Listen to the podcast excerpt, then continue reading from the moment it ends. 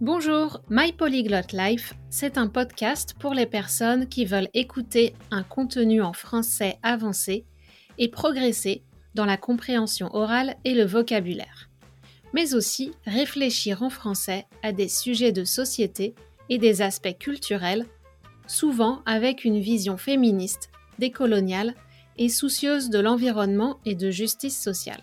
Je suis Cathy Introligator mais je me présente comme Cathy Intro pour faire plus simple. En tant que coach NeuroLanguage, je partage des conseils sur l'apprentissage efficace et personnalisé des langues. J'offre aussi des séances particulières de coaching, des groupes de conversation et de la formation pour les éducateurs qui voudraient se former à la méthode NeuroLanguage Coaching et obtenir la certification. Tu peux trouver des informations et me contacter sur mon site internet mypolyglotlife.com. Si tu veux soutenir le podcast et accéder aux bonus, tu peux t'abonner à l'espace Patreon sur patreon.com slash. Ce podcast est principalement enregistré à Montréal. Donc, en introduction, je tiens à souligner que les terres sur lesquelles je vis et travaille, appelées Tiochake ou Montréal, font partie du territoire traditionnel non cédé des Kanyankeaka, ou Mohawk, qui a longtemps servi de lieu de rassemblement et d'échange entre les nations de la région. Je rends hommage aux savoirs ancestraux qui sont pour moi une source d'inspiration constante. Si tu veux améliorer ton français dans un esprit respectueux des cultures, de chaque individu et de la nature, tu es au bon endroit. Bonne écoute Bonjour, cette semaine, c'est un épisode que j'aimerais appeler Journal d'une apprenante, parce que le contenu vient de mon propre parcours d'apprenante d'espagnol. Mais ça peut s'appliquer à l'apprentissage d'autres langues et j'espère que ça pourra t'aider ou t'inspirer pour préparer une immersion en français dans une région francophone. Ce que je vais partager nécessite au moins un niveau intermédiaire. Ce n'est pas pour une immersion au niveau débutant. C'est-à-dire que on voudrait une capacité déjà à tenir des conversations standards, même si c'est avec des mots et des phrases simples. Plus ta compréhension orale et écrite est bonne, plus ça sera facile parce que tu peux comprendre ce qui se passe autour de toi. Quant à l'expression orale, c'est justement pour améliorer ça que tu fais une immersion, si je ne me trompe pas, et probablement pour le côté culturel aussi. Alors, comme je fais attention à mon bilan carbone, mais j'aime aussi voyager, alors c'est pas toujours facile, et que j'habite loin de ma famille, quand je viens en Europe, j'essaye de faire en sorte de rester plusieurs semaines pour rentabiliser le déplacement. C'est pour cette raison que j'ai choisi ce métier et ce style de vie en indépendante. C'est pas tous les jours facile, mais c'est le prix de la liberté et de la flexibilité. Alors, du coup, ça fait deux ans que je profite de la conférence NeuroLanguage qui a lieu près de Barcelone au printemps pour passer deux mois en Espagne et en France. Donc deux mois partagés entre l'Espagne et la France. Ça m'a permis de découvrir les, les paysages et les gens et l'histoire de la Catalogne, mais l'année dernière, même si j'y avais passé trois semaines, j'étais restée sur ma faim, c'est-à-dire j'étais pas complètement satisfaite. En effet, L'année dernière, j'étais en immersion, mais sans l'être vraiment. J'étais entourée par l'espagnol et le catalan au quotidien, ça pas de problème. Je l'entendais dans la rue, dans les commerces, je le parlais au restaurant et pour faire mes courses, mais c'est tout. Parce que je suis allée rendre visite à une amie anglaise installée là-bas, j'ai logé chez elle pendant euh, deux semaines, un peu plus de deux semaines, et elle m'a aussi présenté à certaines de ses amies, britanniques aussi, parce qu'il y en a beaucoup dans la région, comme en France, ils et elles viennent profiter du climat et du style de vie. Mais par conséquent, j'ai parlé plus anglais qu'espagnol et c'était un peu frustrant pour moi. C'était pas du tout le but de mon séjour à l'origine. Donc comme tu peux le voir, un séjour en immersion réussi, ça se réfléchit et ça se prépare en avance avec une stratégie.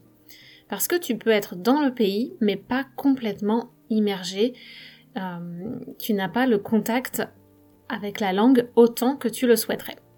Donc cette année, je n'ai pas fait les mêmes erreurs et j'ai eu aussi la chance de tomber sur des personnes formidables. Donc je vais partager avec toi les leçons que j'ai tirées de ces deux expériences d'immersion indépendantes.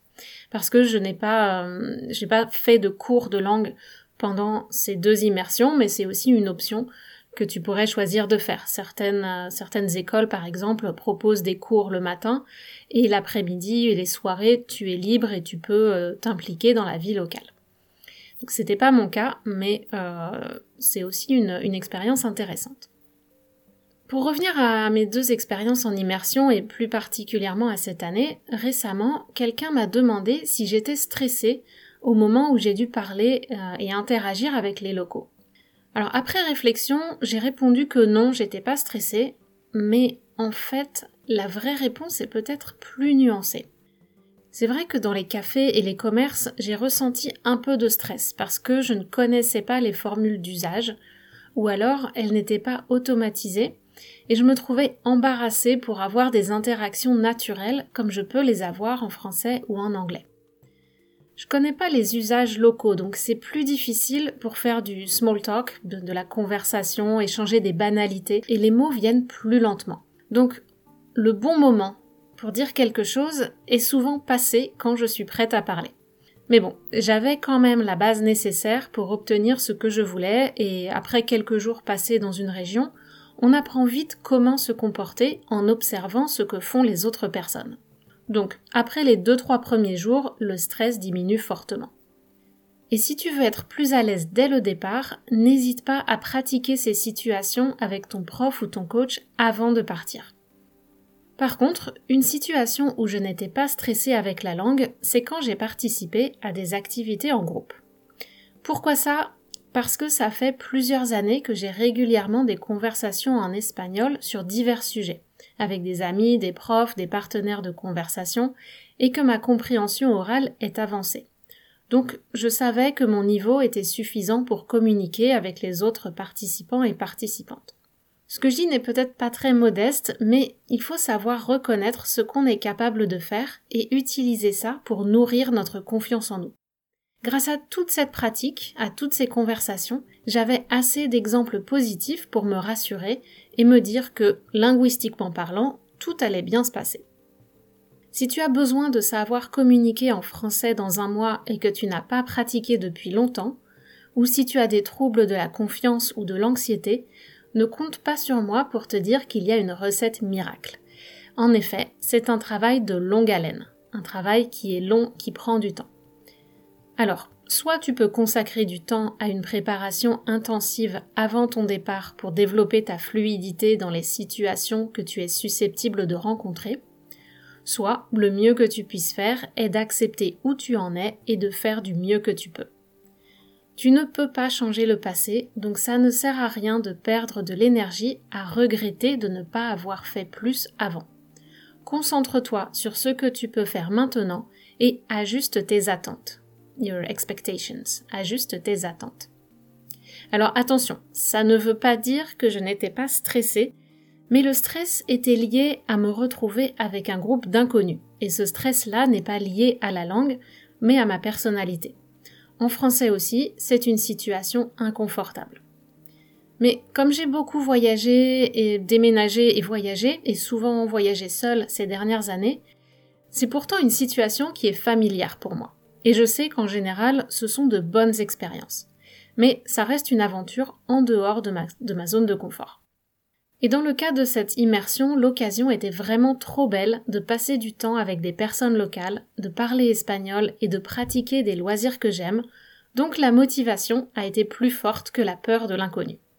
Donc si tu aimes parler français et que tu veux découvrir la culture de la région où tu seras, j'espère que tu sauras écouter tes envies et que la peur ne sera pas un obstacle. En faisant preuve de prudence, bien sûr, il ne faut pas te mettre en danger. Alors bien sûr, tu seras probablement bizarre, entre guillemets, dans le groupe, parce que tu es étranger, étrangère, que tu as un accent, tu es seulement de passage ou pour quelque autre raison. Mais bizarre ne veut pas dire mal ou mal accueilli. Au contraire, partout, dans toutes les cultures, on trouve des gens curieux qui voudront en savoir plus sur toi, sur ton histoire, et qui seront contents que tu t'intéresses à leur culture et à leur passion. D'autant plus que dans la majorité des cultures, il y a une tradition d'accueil des voyageurs. L'hospitalité est plus ou moins, on va dire, euh, intense.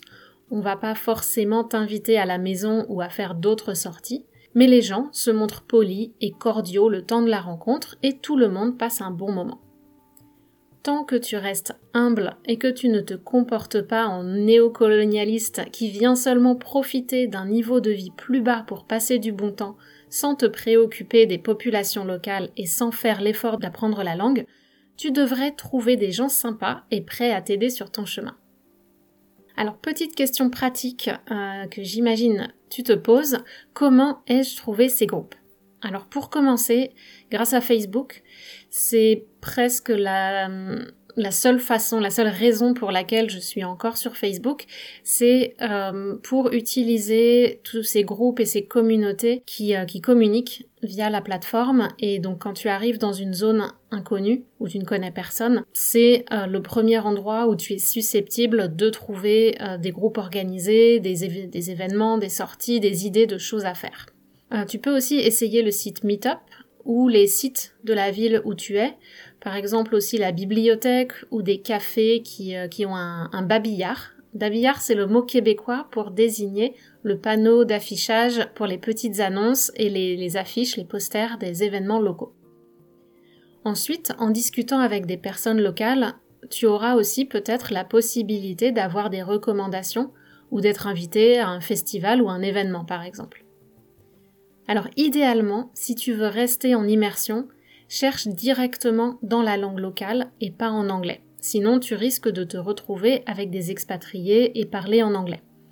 Mais peut-être que tu es déprimé ou que tu as besoin de conseils sur la vie quotidienne en tant qu'étranger, et dans ce cas, les groupes d'expats pourront te rendre service. Et si tu rencontres des expats qui sont là depuis longtemps, peut-être qu'ils connaîtront des groupes locaux auxquels tu pourrais te joindre. Dans mon cas, une chose qui m'a aidé est de chercher des choses en rapport avec mes intérêts. Par exemple, dans ce cas, c'est la randonnée et la danse swing. Pour être honnête, c'est pour cette raison que j'ai commencé à prendre des cours de Lindy Hop il y a un peu plus d'un an. Pendant mon voyage en Asie il y a 4 ans, j'ai découvert qu'il y a des communautés de danseurs et de danseuses partout dans le monde et que les gens y sont généralement accueillants. Et c'est cette perspective, cet objectif qui m'a permis de trouver la motivation pour m'accrocher lors des premiers mois difficiles au niveau débutant. Mais maintenant, je sais que je peux aller euh, participer à des, danses sociales ou à des événements sympas un peu partout dans le monde, dans les villes où il y a des, euh, danses sociales euh, organisées de ce style. Alors si tu n'aimes pas les activités sportives, par exemple le crochet, le tricot ou d'autres activités manuelles, peuvent aussi te permettre de rencontrer des personnes avec qui tu as un intérêt commun dans différents pays. Et c'est plus facile d'engager la conversation quand on sait qu'on partage quelque chose avec l'autre personne. J'ai dit tout à l'heure qu'il y a toujours des gens curieux et qui se montrent accueillants. Je dirais que on trouve ça en particulier chez des personnes plus âgées, d'après mon expérience.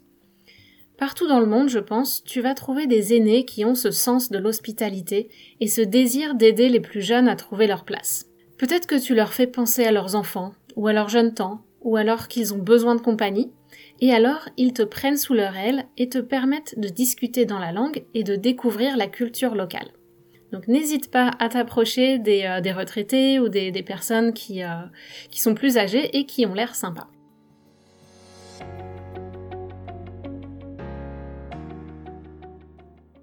En tout cas, pour, euh, pour revenir à l'apprentissage des langues, cette immersion m'a permis de vérifier et d'appliquer tout ce que je transmets dans mon coaching linguistique qui repose sur les principes rassemblés dans la méthode Neuro Language Coaching par Rachel Paling en se basant sur les recherches en neurosciences, les pratiques et l'éthique du coaching. Je vais te résumer les points principaux et euh, comment tu peux l'appliquer à ton immersion. Tout d'abord, il y a la motivation. Dans mon cas, la plus forte motivation pour apprendre une langue et me mettre dans cette situation d'inconfort, c'est la découverte culturelle et humaine. En apprendre plus sur l'histoire et la vision du monde de différents peuples dans leurs propres mots. C'est pour ça aussi que j'aime lire dans la langue que j'étudie. Ensuite, c'est important de poser une intention avant de t'engager dans une interaction ou une conversation. Que veux-tu retirer de cet échange? Par exemple, passer un bon moment sans te prendre la tête, ou alors te challenger en utilisant du vocabulaire plus précis, Montrer ta personnalité et nouer des amitiés Convaincre ou obtenir quelque chose Essaye de t'engager en, sachant ce que tu veux retirer de cette expérience. Et cette intention va diriger ton attention. Je ne sais pas si tu entends la différence dans les mots, c'est assez subtil. Cette intention va diriger ton attention et aider ton cerveau à prioriser ce qui est important. On parle beaucoup d'objectifs et si tu écoutes ce podcast depuis longtemps, tu sais que j'ai une vision assez flexible des objectifs. Mais une chose est sûre, c'est fondamental d'avoir une direction pour savoir dire non aux distractions qui nous détournent de ce qu'on veut vraiment atteindre. C'est pas toujours facile, mais la constance contribue au succès de l'apprentissage. Un des grands défis de l'apprentissage des langues étrangères aussi vient des problèmes de confiance en soi ou d'un manque d'estime de soi qui peuvent nous handicaper dans les relations sociales. Alors le travail qu'on fait en développement personnel consiste à trouver l'équilibre et des sources de satisfaction pour utiliser le pouvoir du renforcement positif. Sans ignorer nos défauts réels ou supposés et les habitudes acquises par notre éducation, mais sans leur donner plus de poids qu'ils ne le méritent. Je sais pas si c'est clair, mais en gros, ce que je veux dire, c'est qu'on a souvent tendance à porter des jugements sur nous-mêmes, encore plus quand on parle une langue étrangère, et qu'un travail de réflexion, de métacognition et de développement personnel peut nous aider à gérer ces sentiments négatifs ou inconfortables. L'apprentissage d'une langue étrangère peut réveiller des démons, entre guillemets, des traumatismes, petits ou grands, du passé, et des choses qu'on aimerait cacher mais ça peut aussi être une opportunité pour dépasser ces limitations qui freinent notre évolution. Alors voilà, tu l'as compris, dans une interaction, la base est avant tout mentale. Avant même le langage, c'est toute ton attitude, ton mindset et ta façon d'aborder l'interaction qui va donner le ton. Donc qui va euh, donner sa couleur à l'interaction, qui va euh, déterminer comment ça va se passer. Mais ensuite, si l'interaction dure plus longtemps, c'est là qu'on a besoin de savoir gérer la partie linguistique, bien sûr. En Neuro-Language Coaching, on essaye de travailler deux compétences distinctes et de faire prendre conscience aux apprenants et apprenantes que la fluidité n'est pas nécessairement liée au niveau des connaissances grammaticales. En effet, on peut s'exprimer avec fluidité et avoir une communication efficace en utilisant un langage simple et en faisant des erreurs grammaticales. À l'inverse, c'est aussi possible d'avoir une grande maîtrise théorique de la langue et d'être capable de faire peu d'erreurs, mais de se sentir paralysé au moment de parler et du coup manquer de fluidité, voire même être complètement bloqué. Je dirais que dans une immersion, le but est en général d'améliorer la fluidité. On veut augmenter nos compétences à vivre dans la langue c'est-à-dire à, l'utiliser au quotidien et à comprendre quand on entend quelque chose. L'objectif est l'utilisation pratique de la langue avec un focus sur la communication et non la réussite d'un examen et sur le sans faute. Bien sûr, si tu veux travailler les deux, tu peux profiter de ton immersion pour t'inscrire à des cours de langue, comme j'ai dit, dont le but sera d'apprendre de nouveaux outils linguistiques, de la syntaxe, de la grammaire, des expressions idiomatiques, etc mais c'est probable que le contenu de la formation soit trop dense pour te permettre de tout appliquer tout de suite. C'est trop d'informations en trop peu de temps pour que ton cerveau soit capable d'absorber et de donner du sens à tout ça. Alors ne te fixe pas d'attente irréaliste avec ces cours de langue. Continue de pratiquer, profite de ton immersion et progressivement ça va venir, mais peut-être après ton immersion, peut-être des mois après. Ne t'inquiète pas si c'est pas euh, comme une baguette magique en fait. Mais sache que ça contribue à ta progression générale. Autre chose que j'ai remarqué pendant, pendant ce séjour et pendant mes conversations avec euh, des partenaires euh, de conversation ou des professeurs, j'ai remarqué que quand je parle avec des natifs ou natives, en particulier les personnes jeunes et enthousiastes ou pleines d'énergie, ou si moi je suis pleine d'enthousiasme et d'énergie et vraiment euh, passionnée par un sujet, le rythme de la conversation est plus élevé. On enchaîne les phrases, il y a des questions, des réponses, tac, tac, tac. Il et elle parlent vite, donc je veux répondre vite aussi, parce que je veux communiquer mon enthousiasme ou ma passion peut-être, j'ai plein d'idées, et les mots se bousculent, j'ai pas le temps de penser à ma grammaire, ma bouche et ma langue ont aussi parfois du mal à suivre, et il y a des défauts de prononciation. Alors dans ce cas-là, dans l'idéal, je sais que je devrais ralentir pour prendre le temps de mieux former ma pensée et les mots et faire moins d'erreurs. Mais il y a un phénomène physique qui arrive aussi, c'est que à cause de nos neurones miroirs, on a tendance à se mettre au diapason, donc à, adopter le style de notre interlocuteur ou interlocutrice et à et si on veut prendre une direction différente de l'autre personne ou adopter un style radicalement différent de l'autre personne, par exemple en ralentissant, ça demande un effort et ça peut briser la, dynamique qu'il y a entre les deux personnes. Donc, parfois, ça vaut plus le coup de rester dans cette dynamique et cette interaction qui se passe super bien, même si on fait plus d'erreurs. Parce que c'est le point suivant, on oublie souvent qu'on n'est pas obligé de vouloir parler sans faute en permanence. Je répète, on n'est pas obligé de vouloir parler sans faute en permanence. Je m'explique. Parfois, c'est important d'être précis et de faire le moins d'erreurs possible. Par exemple, si tu fais un entretien d'embauche pour un poste de professeur de français langue étrangère, tu veux faire le moins d'erreurs possible. Même si l'erreur est humaine, tu veux réduire, ça c'est normal. Mais si c'est une conversation informelle, parfois notre interlocuteur n'est pas gêné par nos, er-, par nos erreurs. Et s'il y a des incompréhensions, on peut les clarifier et reformuler. Dans certaines situations, le plus important est la communication et juste de passer un bon moment. Ce n'est pas parce que tu fais des erreurs de grammaire que tu es un fardeau pour les autres. Je répète, ce n'est pas parce que tu fais des erreurs de grammaire que tu es un fardeau pour les autres.